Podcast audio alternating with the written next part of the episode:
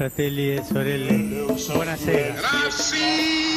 Luterilaisuus ei näy. Bismillahirrahmanirrahim. Päältäpäin kovin paljon. In the name of God. Taantuma on nuorempia perheitä. Selittelemättä kaikkia. I do not hear. It is this unseen power. Lupaan ja vakuutan kaikkivaltian ja kaikki tietävän Jumalan edessä olevani Suomen valtakunnan luotettava ja uskollinen kansalainen. Näillä sanoilla alkaa sotilasvala, jonka viime viikkoina tuhannet varusmiehet ovat omassa valatilaisuudessaan antaneet. Sotilasvala vannoo varusmiehistä noin yhdeksänkymmentä prosenttia. Vaihtoehtona on sotilasvakuutus, joka on muuten sama, mutta Jumalaa ei siinä mainita. Vaan miten on tulevaisuuden Suomessa, joka muuttuu yhä monikulttuurisemmaksi ja moniuskontoisemmaksi. Horisontti kysyy, pitäisikö Jumala poistaa sotilasvalasta. Minä olen Ilona Turtola. Ja minä olen Anna Patronen. Meillä on vieraana Sana-lehden päätoimittaja Heli Karhumäki, tutkija dosentti Ville Jalovaara, dosentti Niko Huttunen. Ja tänään puhutaan tosiaankin sotilasvalasta ja etenkin siitä, kun valassa mainitaan Jumala. Ja ennen kuin päästään vauhtiin täällä, niin kuunnellaan, mitä pääkaupunkiseudun yhteisen kirkko- ja kaupunkilehden päätoimittaja Jaakko Heinimäki ajattelee tästä. Pidän tarpeettomana, että varusmiehet jaetaan kahteen porukkaan, niihin, jotka haluavat vannoa sotilasvalan, jossa se vannominen tehdään Jumalan nimeen, ja niihin, jotka haluavat antaa vakuutuksen, joka annetaan kunnian ja oman tunnon kautta. Minusta olisi hyvä, että, että kaikki antaisivat saman juhlallisen vakuutuksen. Sitä voisi nimittää sotilasvalaksi, mutta siitä otettaisiin ne viittaukset Jumalaan pois. Niin miksi haluat, että tämä viittaus Jumalaan otettaisiin pois? Olet kuitenkin pappi. No, mä olen pappi, joo. joo tota, si- siihen on useampikin syy, josta yksi on esimerkiksi se, että, että kaiken kaikkiaan se tuntuu vähän hassulta, että kun Raamatussa Jeesus aika selkeästi sanoo, että, että älkää menkö nyt vannomaan Jumalan kautta tai taivaan kautta, että aika lailla semmoista niin kuin on on tahi ei ei niin kuin puhe saakoon riittää, niin sitten, että tällaisia tota, tämmöisiä valoja vannotaan Jumalaan vedoten. Ja sitten ennen kaikkea siitä, että valtio on kuitenkin uskonnollisesti neutraali. Se ei tarkoita sitä, että, että niin kuin uskonto pitäisi hävittää julkisesta tilasta tai että niin kuin uskonto pitäisi häivyttää kokonaan jokaisen yksityisasiaksi, mutta ihan samalla tavalla kuin presidentti virkaansa astuessaan antaa juhlallisen vakuutuksen kunnian ja oman tunnon kautta, ei siinäkään niin kuin presidentti vanno uskonnollisia valoja, niin samalla tavalla mun mielestä niin kuin varusmiehet, siinä on, se on musta analoginen, siis siinä on yhteys, että et, tota, y- yhteiskunta on uskonnollisesti neutraali ja silloin tämmöiset yhteiskunnan asiat selkeästi, niin niiden pitäisi myös olla neutraaleja. No tällä hetkellä uskonnollisen sotilasvalan antaa noin yhdeksänkymmentä prosenttia varusmiehistä, vaikka se on vapaaehtoinen ja valinnainen tämän uskonnottoman vakuutuksen kanssa, niin, niin mitä ajattelet sitten tästä?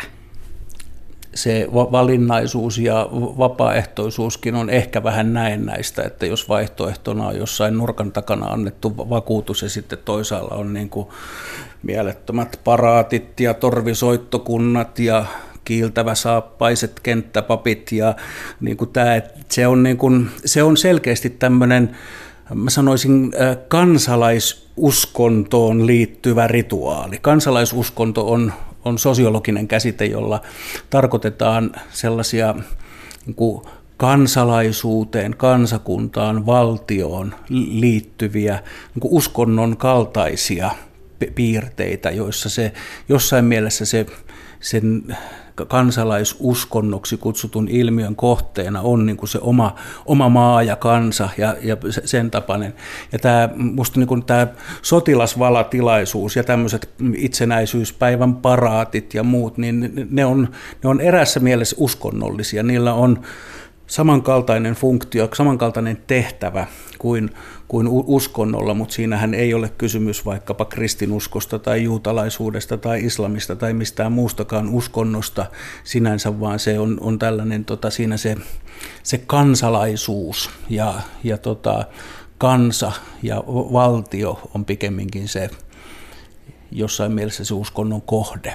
Näin siis sanoi sotilasvalasta Kirkko- ja kaupunkilehden päätoimittaja Jaakko Heinimäki. Nyt päästään sitten vauhtiin täällä studiossa. Mitä ajatuksia tuo Heinimäen, Heinimäki herätti? Haluatko Heli Karhumäki aloittaa? No kyllähän se herättää paljon ajatuksia, ja yksi niistä on se, että, että Heinimäki hän on taitava toimittaja ja hänen retoriikastaan kuuluu se, että hän valikoi sanansa niin, että ne ä, tukevat niitä mielikuvia, joita hän haluaa herättää. Hän esimerkiksi sanoo, että, että vala annetaan Jumalaan vedoten ja Jumalan nimeen, vaikka tosiasiassa se annetaan ä, Jumalan edessä. Ja siinä on mun mielestä ero, koska ä, varusmies sitoutuu niihin velvoitteisiin, jotka tulevat laista ja puolustusvoimista, ei mihinkään tällaiseen Jumalan asettamaan päämäärään. Mutta se on hänen tapansa, heille annettu mahdollisuus ö, antaa tämä vala sen ö, heidän etiikkansa perustan edessä. Se ei tarkoita, että siinä sidoudutaan johonkin uskonnolliseen päämäärään. Entä dosentti Niko Huttunen, miten, mitä ajatuksia Heinimäen avaus herätti? Joo, mä ajattelen, että tämä kuvastaa jo, jollain tavalla, tässä koko ajan pyörii niin kuin taustalla sellaiset isommat kysymykset niin kuin tuosta kansalaisuskonnosta ja muusta. Tulee tämmöiset kysymykset ikään kuin kristinuskon ja armeijan tai ylipäänsä kristinuskon ja yhteiskunnan välisistä suhteista. Ja tota, tuntuu olevan vaikea keskustella vain ja ainoastaan valasta, vaan se tuppaa laajentumaan tämmöiseen isompaan kysymykseen. Ja mä luulen, että nämä isot kysymykset ikään kuin vaikuttaa siinä niin kuin tausta, tausta juttuna. Entäs Ville Jalovaara? No joo, mä ymmärrän, että tässä meidän ajassa käydään tämmöistä keskustelua, että sitä, sitä sinänsä, ja tämä ei ole mitenkään yksi hirveän helppo asia teologisesti, eettisesti ja muuta, että mä ymmärrän tavallaan, että hän on tämän asian ottanut esille. Kovin, kovin helppoja vastauksia hän ei tähänkään kysymykseen, niin kuin ei moneen muuhunkaan ole, mutta mä itse mietin vähän etukäteen, että mitä mä oon mieltä tota, tästä asiasta. asiasta, niin mietin sitä, että tota, tämä on varmaan se, mikä tulee jossain vaiheessa muuttumaan, kun Suomi maalistuu, mutta mä en usko, että nyt tänä vuonna tai ensi vuonna on, on tärkeää niin kuin varsinkaan kirkon aloitteesta lähteä nyt tätä, tätä niin kuin sorvaamaan. Että varmaan se aloite, jos sitä muita, niin se tulee sitten puolustusvoimien taholta tai muuta. Tällä hetkellä, kun monet sen haluaa näin tehdä, niin en mä näe, näe niin kuin tarpeena, että tämä on nyt se asia, mitä me nyt lähdetään tässä aktiivisesti niin kuin muuttamaan, koska varmaan se joskus muuttuu, mutta mun mielestä nyt ei ole kiire sen kanssa.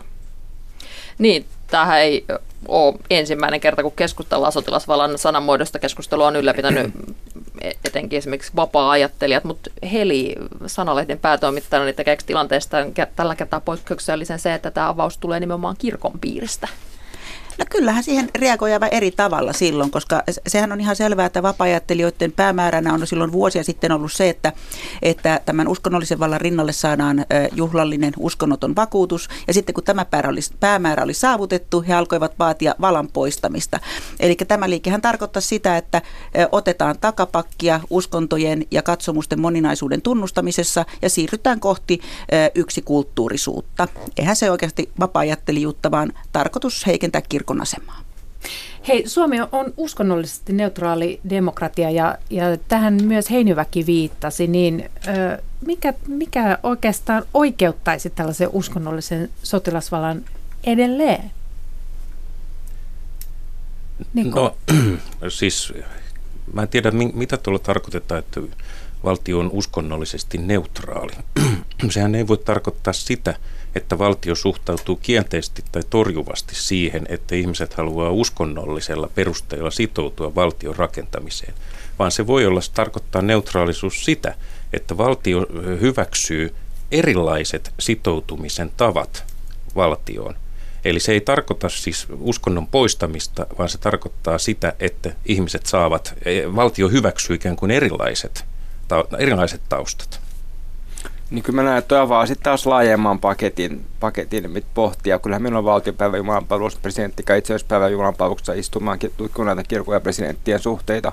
Itse tässä viime syksynä ilmestyi aiheesta, aiheesta kirjaa, että tota, Tämä niin kuin avaa valtavan, valtavan pakin, jos sitä saadaan yhtä, yhtä palaa liikuttamaan. Varmaan joskus, jos Suomi mahdollistuu ja entistä vähemmän kuuluu ihmisiä kirkkoon, niin se joskus avataan se paketti, mutta se, että onko se aika nyt vielä, niin ne, musta Puolustusvoimissa nämä papit tekee myös tosi hyvää työtä on, on niiden nuorten ja muiden kanssa, että varmaan sitten heidän asemansa siellä se keskustelu alkaa sitten siitä, ja mä en tiedä, onko sitä sitten taas niin kuin tarvetta, tarvetta taas alkaa käymään.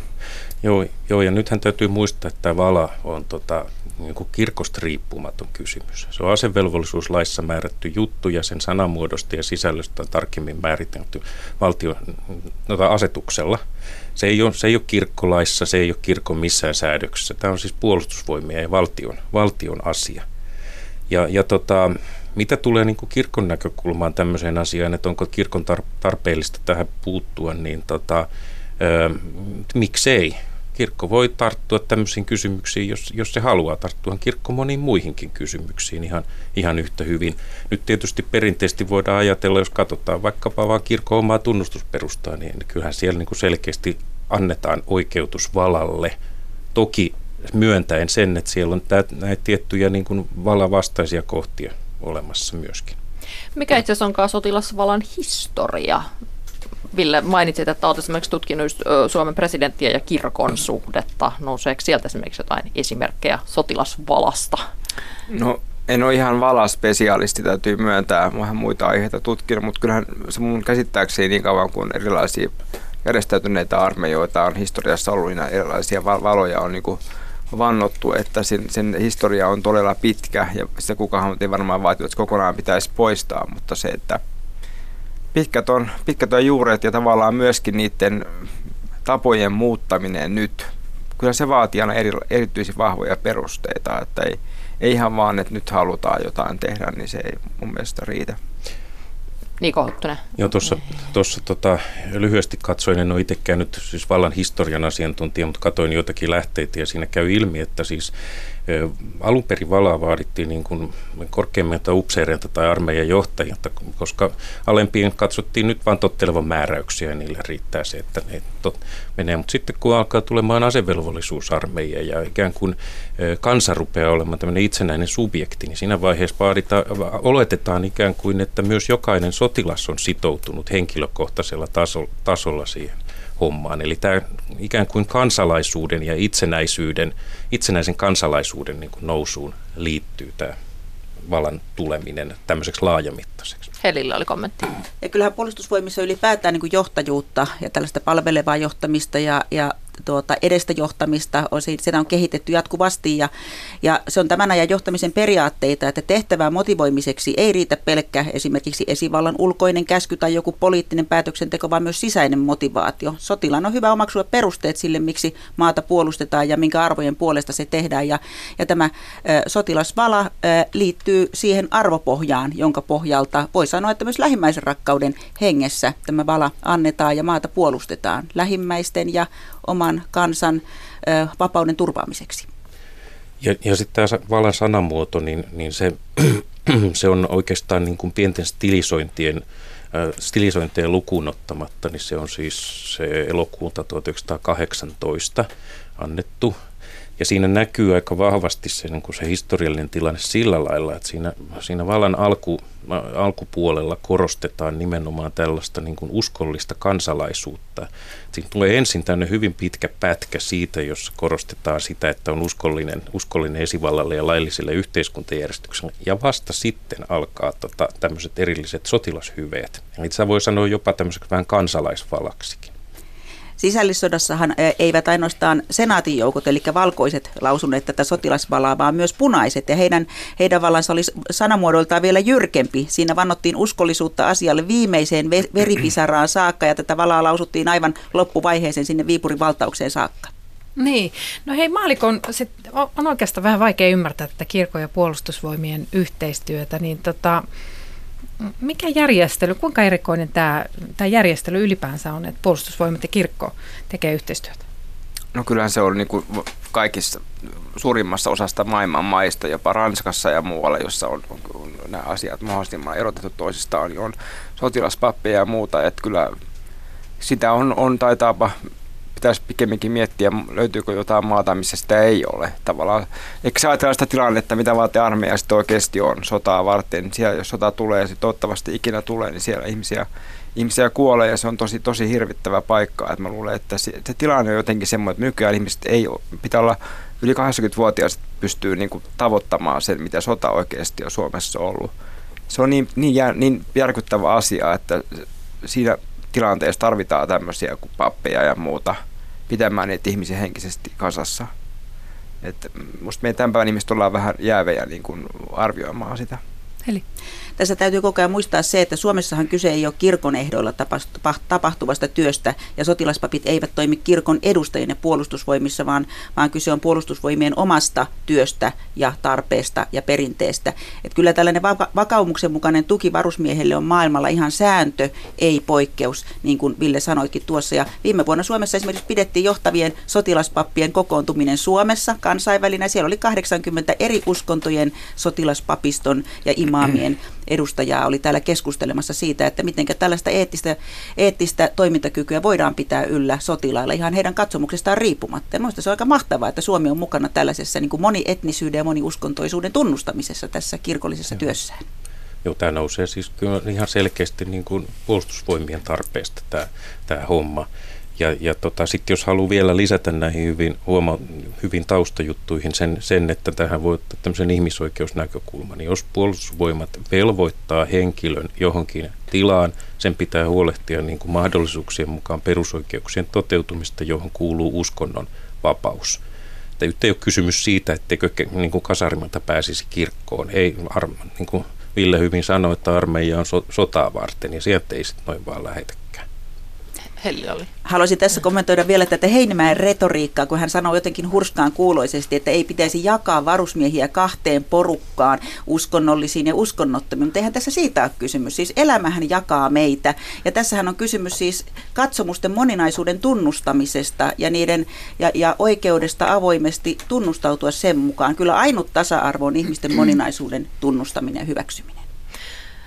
Suomi tosiaan kovaa vauhtia muuttuu yhä monikulttuurisemmaksi ja myös erilaisia katsomuksia on yhä, yhä laajempi kirjo. Mutta entäs just, jos katsotaan taas sitten vähän tuonne historiaan, niin tunteeko Suomen historiatilanteita, jos valaa olisi jouduttu pohtimaan, miettimään monikulttuurisuuden vuoksi? Ville?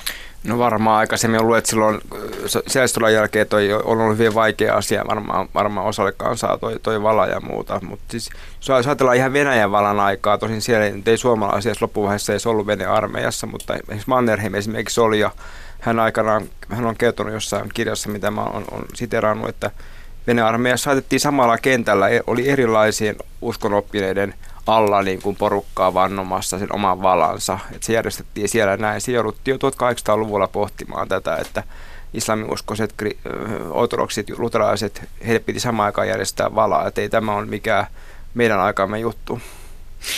Mä mietin, että kuinka paljon siis siinä, että minkälainen suhde Suomen puolustusvoimilla ja uskonnolla tai kirkolla on, että kuinka paljon siinä ohjaa se meidän kansallinen tarina, se kertomus talvisodan hengestä, taistelu niin kuin suurta pelottavaa Venäjää vastaan.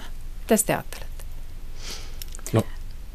Jos peilataan sitä niin kuin tähän uskonnollisuuteen, niin vaikka suomalainen ei, varusmies ja sotilas ei puolusta Jumalan asiaa, vaan kansan turvallisuutta ja vapautta, niin kyllähän esimerkiksi viime sodissa, jossa vastustajana oli ateistinen, valtioateismia ajava Neuvostoliitto, niin totta kai meillä oli pelkona myös se, että jos Suomi tulee miehitetyksi, niin se, se vaarantaa myös meidän, meidän uskonnon vapautemme. Ja kyllä varmaan silloin aika moni ajattelee, että me taistelemme tässä myös niin kuin oikeudestamme katsomukseen ja uskontoon ja kristinuskoon. Ja kyllä on ollut niitä tilanteita, joissa, joissa täpärästi on pelastuttu tai koettu joku ihmeenomainen onnistuminen. Ja kyllä aika moni suomalainen sotilas silloin on ajatellut, että Jumala salli meidän tässä kohdassa onnistua. Joo, jos katsoo vaan sillä lailla, miten niin kuin sotilassieluhoito on organisoitu ennen talvisotaa ja mitä sen talvisodan kokemusten jälkeen tapahtui, niin silloinhan niin kuin voimakkaasti sen jälkeen lisättiin pappien määrää. Ja papeille muun muassa yksi keskeinen toimi, toimintamuoto oli sitten kaatuneiden huolto, joka tuli siinä talvisodan jälkeen. Eli se talvisota teki oikeastaan aika selväksi sen, että tämmöinen järjestelmä tarvitaan. Se oli paljon hentosempi ennen sitä, mutta se heti tietysti jatkosotaan mentiin ihan toisenlaisella järjestelmällä. Ja tämä nähtiin prioriteettina, aika korkeana prioriteettina. Ville? No jatkosodan aikainen retoriikka osittain on niin kovaa, että tämän päivän ihmiset niin kuin pyhä sota, Venäjää ja muuta neuvostobolsevismia vastaan. Tämän päivän ihmisten on vaikea tavoittaa sitä. Mutta oman aikanaan se on ollut se, mä, niin kuin mä jo sanoin kerran, niin meidän tämän päivän ihmisten on hyvin vaikea mennä niihin kahdeksankymmenen vuoden takaisiin tuntoihin. Et mikä se on, kun elät jatkuvasti joka päivä siinä kuolemanvaarassa, mistä tahansa voi tulla kuulla ja tappaa. Tämä on meille kaikki pelkästään teoriaa.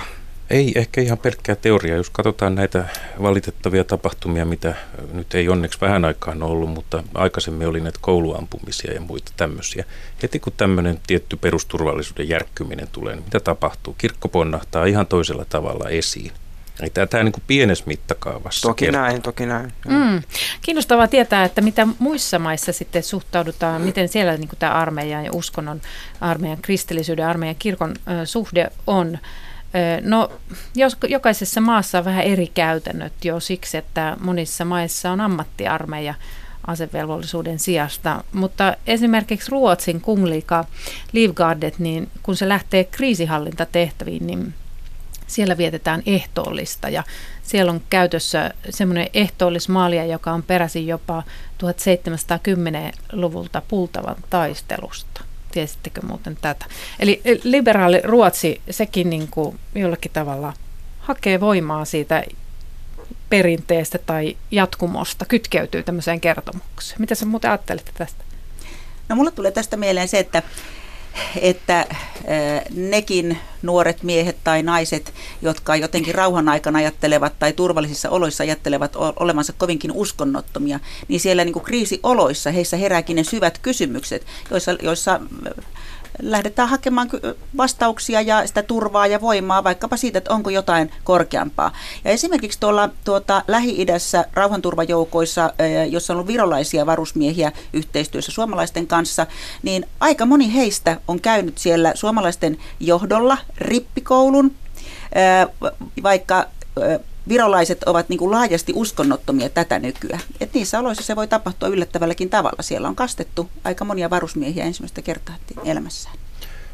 Joo, tämä olikin mielenkiintoinen tämä kertomus tästä ehtoollismaljasta. Tota, tämä ehkä kuvastaa sitä, että, että yhteiskunnat ei ole historiattomia, vaan ne rakentuu historian myötä. Ja, ja yksi osa sitä historiaa on myös se niin kuin kansakuntaa voimakkaasti leimaava uskonto, mikä se milloinkin on ollut. Ja ei ole mikään salaisuus, että pohjoismais, pohjoismaisilla yhteiskunnilla on paljon yhteistä, ja se tausta on aivan ilmeisesti siis tämmöinen luterilainen tausta. tausta. Syitä on tietysti monia, mutta tämä on yksi voimakka, voimakkaimpia selittäviä tekijöitä.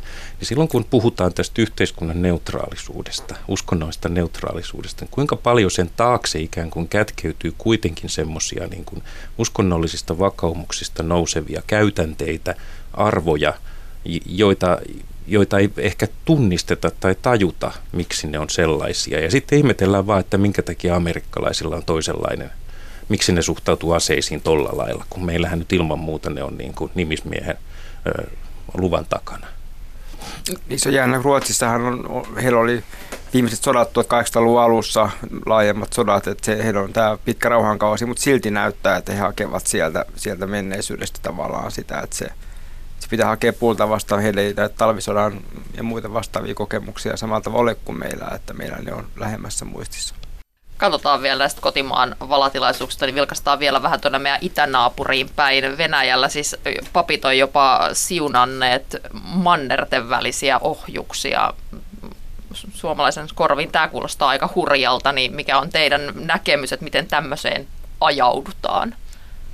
Heli, ole hyvä. Helsingin Sanomat aivan tuossa viikko sitten julkaisi jutun, jossa kerrottiin, että myös venäläinen sotilaspapisto haluaa mennä siihen suuntaan, että siunataan vain ihmisiä ja tehtäviä, ei aseita. Se on ihme, että Venäjällä oli tämä pitkä aika. Neuvostotohan koitti kokonaan uskonnottoman valtion alisti. Ja nyt sitten aivan muutamassa vuodessa jälkeen tämä, tämä papisto ja kirkko ottaa taas sen niin kuin vallan pyhittäjän rooli. Että ihmeellistä ja nopeasti se tapahtui, todetaan näin vaan lyhyesti. Joo, sitten täytyy sanoa, että, että tota, tässä on niin kuin pohjalla jo tämmöinen niin kuin protestanttinen esiymmärrys, kun me ihmetellään tätä. Meillähän on vaikeuksia niin kuin ymmärtää, että asioita siunataan, että vain ihmisiä siunataan, mihin suuntaan siis tuollakin nyt on sitten puhuttu, mutta ortodoksisessa teologiassa asioiden siunaaminen on, on, jo, on jo helpompaa. Mutta sitten tietysti vielä sen jälkeen on kysymys, että voiko siunata nyt mannerten välistä ohjusta, mä ymmärrän sen, mutta että siinä on jo takana tämmöinen niin kuin kulttuuriero, että niin, mä haluaisinkin tietää, että mikä niin kuin Suomessa estäisi tällaista kehitystä? On, mitkä on ne pidäkkeet, että niin kuin tämmöinen suomalainen mentaliteetti ei lähtisi tällaiseen? Että siunataan aseita, pommeja. No, mä en tiedä, jos meidän kirkkokäsikirjassa, kun sitä tuossa tämän vuosituhannen alussa tehtiin, niin lipun siunaamisen kaavaa ei voinut olla, vaan se on, siitä piti muuttaa lipun käyttöönotoksi. Niin tässä alkaa nyt olemaan jo semmoinen niin kuin rajo, ihan niin kuin perusteologinen rajoite sille, että voitaisiinko aseita siunata, mutta jos sä puhut siitä niin kuin metaforisessa merkityksessä, että ruvettaisiin niin kuin etenemään tällaiseen niin kuin kansalliskiihkoseen juttuun, jota, jossa uskontoa myös, myös käytetään, niin se on tietysti sitten semmoinen kysymys, jota, jota kohtaan kannattaa olla oikeasti varovainen. Onhan meillä niin vaarallisia ja pelottavia esimerkkejä siis muualta, jos ei nykyajasta ota esimerkkejä, niin otetaan sitten vaikka Saksasta esimerkkiä kolmekymmentäluvulta ja neljäkymmentäluvulta, jossa siis niin kuin kristinusko haluttiin mukauttaa kokonaan semmoiseen sanotaanko pakanalliseen mytologiaan. Että ky- tämä on niin kuin syvästi teologinen kysymys, että pysytään niin kuin kuosissa tässä hommassa. Kyllähän ihmistä voidaan uskonnollisesti motivoida sotahulluuteen, mutta se tapa, jolla meillä Suomessa puolustusvoimat toimii, meillä on pyrkimyksenä on säilyttää rauha ja vapaus, meillä ei ole sellaista hyökkäysarmeijaa tai intressiä mihinkään suuntaan, niin semmoista hyvin ö, liittyy yhteen meidän niin kuin kristillisten ihanteiden mukaan, siis rauha, lähimmäisen rakkaus, tasa-arvo, ihmisten oikeudet. Jaakko Heinimäki mainitsi tässä ohjelman alussa kansalaisuuskonnon käsitteen, eli että sotilasvallan antamisessa kyse on tällaisesta yhdistävästä rituaalista perinteestä, ei välttämättä niinkään, että tämä vallan antaminen rakentaisi kristityn identiteettiä tai ajaisi kirkon asiaa, niin mitä tämä herättää, millaisia ajatuksia?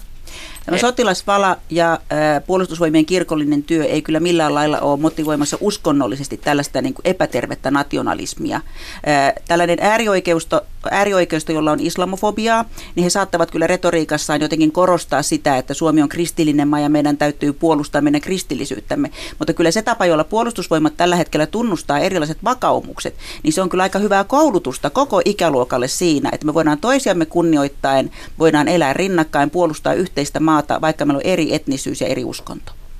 Joo, ja tämä kansalaisuuskonnon käsitehän on, on vähän sen tyyppinen, että siinä ikään kuin ö, kansakunta rupeaa palvomaan itseään. Ja, ja nyt jos ajatellaan esimerkiksi sotilasvalaa, niin siinähän mainitaan Jumala, se on niin kuin eri. Ja tämän, esimerkiksi tämä Natsi-Saksan esimerkki on hyvä esimerkki siitä, miten tota, tämä kristinusko ja tämmöinen niin kuin kansakunnan itsepalvonta saattaa olla ristiriidassa toistensa kanssa. Ja niin kauan kuin pidetään tässä kristillisessä julistuksessa kiinni siitä sen sisällöstä, niin se estää ikään kuin vajoamista siihen semmoiseen kansakunnan itsepalvontaan. Toisen jutun, minkä mä haluaisin sanoa, mikä ei suoraan liity tähän kansalaisuuskontoon, mutta pitää muistaa, että luterilaisuus on hirveän voimakkaasti niin kuin suuntautunut yhteiskuntaan. Se arvostaa maallisia kutsumuksia, maallista toimintaa, maallista esivaltaa ja näitä, näitä asioita. Eli, eli siinä mielessä niin kuin se on suuntautunut tällaiseen, tällaiseen niin kuin laajemmin yleiseen hyvään kuin semmoiseen niin kuin pelkkään kapeasti uskonnoksi käsitettävään todellisuuteen. No tavallaan se mä näen, että tavallaan ne papit ja muut, että ne on mukana siinä seremoniassa, traditiossa, niin myöskin niiden poistaminen sieltä muuttaa jotenkin sitä kansalaisuskontoa ja muuta, että ei se kovin, se on iso asia muuttaa myös tätä mm. tapaa, mitä asia on pitkään hoidettu. Hei, lyhyesti sotilasvallasta keskustellaan. Tuomarinvala uskonnollinen ulottuvuus poistui vuonna kaksituhattaseitsemäntoista. Partiolaiset pohtii sitä, että pitäisikö partiolupauksesta tämä Jumala häivyttää. Miten te näette tulevaisuuden? Onko semmoinen niin kuin uskonnollinen vire katoamassa? Menemmekö sekulaarimpaan suuntaan vai, vai sitten semmoiseen sirpaleisempaan monikulttuuriseen suuntaan? Mitä te ajattelette tulevaisuudesta? No tässä on varmaan kaksi, kaksi mahdollista kehityslinjaa. Yksi on tämä tämmöinen niin kuin neutraliteetti-ideologia, joka ajattelee, että sekularismi on semmoinen kattokäsite, jonka alla kaikki voi, voi niin kuin turvallisesti olla, mutta sen... sen Tämä on se ensimmäinen juttu. Sen ongelma on ehkä se, että se määrittelee, se joutuu määrittelemään, niin kuin meidän yhteiskunta on joutunut jo määrittelemään, mikä on se uskonto ja mikä sen paikka on. Ja meillä on kehittymässä siis erilaisten näiden päätösten perusteella tämmöinen niin kuin valtio, juristien tekemä niin kuin valtiollinen teologia siitä, mitä uskonto on, miten se ilmenee ja missä se voi tulla esiin.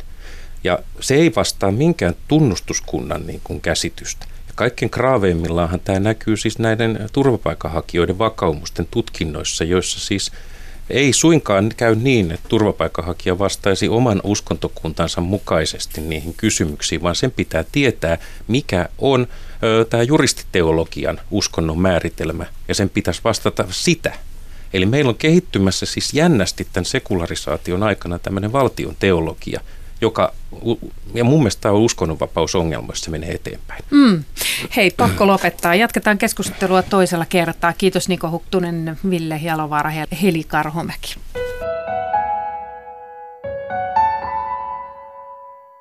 Syytä on kai kysyä sotilasvallasta sekä laajemminkin uskonnollisuudesta puolustusvoimissa myös kenttäpiispa Pekka Särkiöltä. Miten mahtaa olla, tarkoittaako uskonnollinen sotilasvala sitä, että jos sota syttyy, soditaankin sitten tosiaan Jumalan nimissä? Ei se tarkoita sitä, vaan, vaan että ihminen pohtii sitä, että minkä varassa hän kestää silloin, kun hänen omat voimansa ja mahdollisuutensa ovat ehkä vaakalaudalla. Ja ihminen, jolla on, on uskonnollista kokemusta tai edes tuolla pinnan alla uskontoa, uskoa Jumalaan, niin ajattelee, että niissä tilanteissa se voi häntä auttaa.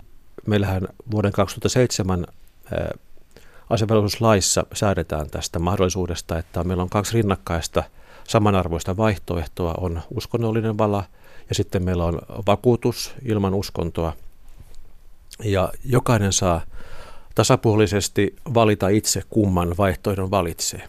Voi olla, että joskus aikaisempina vuosikymmeninä ohjattiin kirkkoon kuulumattomia automaattisesti antamaan tämä juhlallinen vakuutus, mutta tänä päivänä jokainen saa valita itse vapaasti. Ja on kristittyjä, jotka haluavat antaa vakuutuksen, siis uskonnottoman vakuutuksen sen vuoksi, että he, he ajattelevat oman tunnon arasti Jeesuksen sanaa vuorisaarnassa, älkää ensinkään vannoko. Mutta sitten meillä on paljon niitäkin, jotka eivät kuulu kirkkoihin, mutta joidenka arvopohjassa kuitenkin uskonnolla on merkitystä, ja he saattavat vannoa sen uskonnollisen valan. Meillä on myöskin islamin uskoisia, jotka antavat sotilasvalan, koska he voivat ajatella, että siinä puhuttaessa Jumalasta voidaan tarkoittaa heidän Jumalansa, Allahia. Näin, että asia ei ole niin mustavalkoinen, ketkä sen valan antavat. Me tietysti pidämme huolta siitä, että joukon yhtenäisyys säilyy, eikä kukaan joudu silmätikuksi sen takia, että onko vannonut valan vai antanut vakuutuksen. Ja käytön järjestelytkin tukevat tätä sillä tavoin, että vakuutus annetaan yleensä ennen valaa, se on oma tilaisuutensa, ja siellä olleet saavat halutessaan osallistua, osallistuvatkin siihen valaparaatin kaikkiin niihin vaiheisiin, jotka pois lukien sen valan vannominen. He ovat mukana ohimarssissa ja, ja muissa tilanteissa. Näin he saavat olla muiden mukana. Mainitsitkin nuo islamiuskoiset, jos siis onkin muslimi, varusmies on muslimi, mitä on tarjolla valan suhteen. Ja voisitko nähdä tilanteen, että valan saisi vannoa Allahin nimeen? Olen, olen tota joskus kuunnellut, kun Suomen kirkon ystävä Munib Junan, Palestiinan jo emerituspiispa, on Suomessa lausunut Herran siunauksen, siis Aaronin siunauksen Raamatusta, niin kun hän lausui sen arabiaksi, niin siinä esiintyy sana Allah. Allah äh, tarkoittaa Jumalaa. Ja, ja, ja varmasti muslimitkin ymmärtävät sen, että se suomalainen sana Jumala tarkoittaa samalla myöskin Jumalaa, enkä siinä äh, näkisi niin kuin suurta ristiriitaa. He ovat näin sen osanneet lukea ja tulkita. No jos me olemme tulossa tämmöisestä luterilaisesta yhtenäiskulttuurista ja menossa maailmaa, joka on yhä kirjavampi vakaumusten suhteen, niin miten arvioit, miten käy tämän valatilaisuuden? Tuleeko monikulttuurisuus sirpaloittamaan tämän? Tämä on, tämä on tietysti kysymys, joka, joka nousee esille silloin, jos halutaan kaikkien mahdollisten vaihtoehtoja ottaa huomioon ja kunnioittaa. Ja silloin se johtaa tosiaankin tämmöiseen atomisoitumiseen ja, ja lopulta mahdottomaan tilanteeseen, kun kuitenkin joka tilanteessa tulisi olla mukana soittokunta ja komentaja on mukana joka tilaisuudessa. Et jos siellä alkaa näitä valoja, valatilaisuuksia olla hyvin pienille ryhmille erilaisia valoja, niin se tietysti on lopulta mahdoton tilanne. Ja se, se jos, jos mikä johtaa tähän joukon yhtenäisyyden murtumiseen, joka on muuten ylipäänsä nyt tämän yhtenäiskulttuurin hajoamisen kääntöpuoli, että ihmiset ovat yhä enemmän etäällä toisistaan ja, ja polarisoituneessa tilanteessa. Eri katsomusten edustajien lisääntyminen vaikkapa maahanmuuton myötä ei synnytä tarvetta lisätä valojen määrää, vaan nämä kaksi vaihtoehtoa riittävät. Siis neutraali, uskonnoton, jonka voi, voi vannoa myöskin johonkin uskontokuntaan kuuluva, ja sitten taas tämä ää, ää, uskonnollinen vala, joka kuitenkaan ei ole mihinkään tunnustukseen sitoutunut. Sen, sen voi valita hyvinkin monista lähtökohdista eri uskontojen edustajat. Kenttäpiispa Pekka Särkiö, edelleen pidetään puolustusvoimissa kenttähartauksia. Mikä niiden tarkoitus ja asema on tänään? No, kenttähartauksia on hyvinkin eri tilanteissa erilaisia. Jokaiseen para- paraatiin sisältyy kenttähartaus. Esimerkkinä kun tuossa heinäkuun lopulla oli pääsikunnan päällikön vaihtoparaati pääsikunnan pihalla ja sitten oli puolustusvoimien komentajan vaihtoparaati Santahaminassa, niin molempiin näihin sisältyi kenttähartaus. Se on vanha perinne puolustusvoimissa. Sen, sen lähtökohta on itse asiassa sotaa valmistautuvan joukon katselmus, joka on, joka on sisältänyt kolme osaa. kuusitoistasataa-luvulla on näin toimittu, ehkä sitä ennenkin. Siinä on ensin joukon komentaja kulkenut sen avoin edessä olevan joukon eritse, ja, ja siinä vaiheessa jokainen sotilas on nostanut aseensa eteen, ja komentaja katsoo, että jokaisen aseen pii, eli se pii on kunnossa ja sankkireikä, ruuti, ruutireikä on, on tota auki. Eli katsonut, että tämä ase on toimintakuntoinen. Se on tämän eteen vie komennon tarkoitus. Ja, ja sitten liput tervehtivät siinä samalla komentajaa. Sen jälkeen sotilaspappi on pitänyt puheen ja rukouksen, jossa on muistutettu ö, oikean ja väärän, hyvän ja pahan erosta ja, ja kohtuudesta ja Jumalan pelosta, tarpeettoman raakuuden välttämisestä ja myöskin sitten Jumalan turvautumisesta kuoleman hetkellä, joka odottaa monia taistelun osallistuvia. Ja sen jälkeen komentaja on pitänyt semmoisen ylevän puheen sodan tavoitteista, mihin tällä taistelulla pyritään. Nämä kolme osaa kaikki on liittynyt paraatiin siinä tilanteessa, kun joukko on välittömästi lähdössä taisteluun. Eli siinä on papilla ja sillä kenttähartaudella ollut hyvin vahva niin kuin tämmöisen henkisen ja eettisen toimintakyvyn tukemisen tarkoitus. No to, toki se on nyt tänä päivänä enemmän ritualisoitunutta, mutta jo siinä tilanteessa, että jouduttaisiin vakavaan, vakavaan paikkaan, niin nämä samat funktiot edelleen ovat ihan tätäkin päivää. Sitten kenttähartauksia on muissakin tilanteissa. Sotaharjoituksissa vietetään kenttäehtoollista ja se on tarkoitus olla mahdollista jokaiselle palveluksessa olevalle ainakin kerran palveluksen aikana. Tietysti ehtoollisen vietto muistuttaa Kristuksen kärsimyksestä. Siinä on tämä vastaan Kristuksen ruumissa veri sielumme pelastukseksi. Ja, ja se on ollut myöskin sota, sota-aikana tärkeää valmistautumista taisteluun.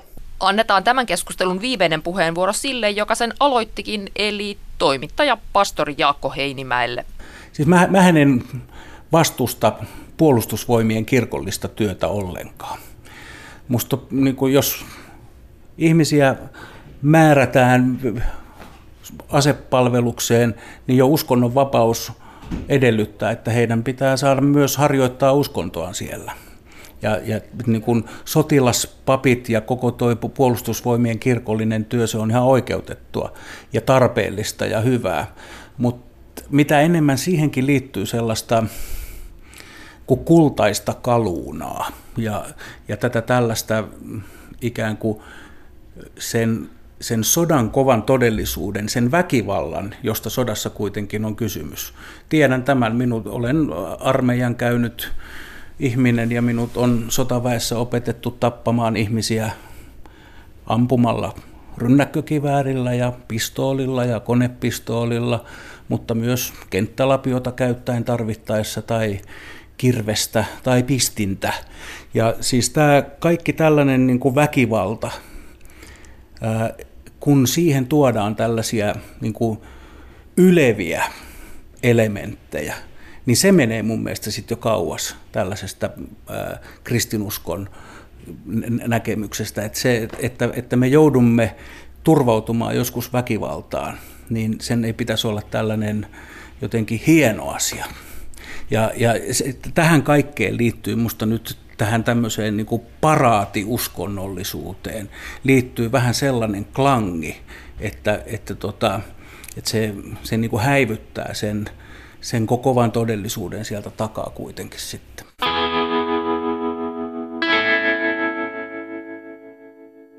Sitten vielä asiaa turvapaikanhakijoista. Suomen eri kirkkojen johtajat vetoavat, että turvapaikanhakijoiden uskonnonvapautta ja palautuskieltoa on kunnioitettava. Kirkkojen johtajat sanovat yhteisessä tuoreessa kannanotossaan seuranneensa huolissaan, miten osa kirkkojen aktiivisista jäsenistä on saanut virallisen päätöksen siitä, ettei heidän kristillisyytensä ole aitoa tai heidän on arveltu voivan palata maihin, joissa he saattavat olla hengenvaarassa. Kannanotossa korostetaan, että uskonnon tai vakaumuksen vapaus kuuluu kaikille ja että ketään ei saa palauttaa alueelle, jossa voi uhata kuolemanrangaistus tai muu epäinhimillinen kohtelu. Julkilausuman ovat allekirjoittaneet muun muassa Suomen evankelis-luterilaisen ja ortodoksisen kirkon arkkipiispat sekä katolisen kirkon ja vapaiden suuntien edustajat.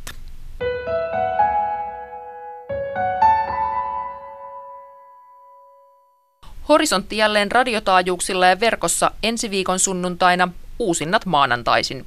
Tämänkin lähetyksen voit kuunnella myös Yle Areenasta.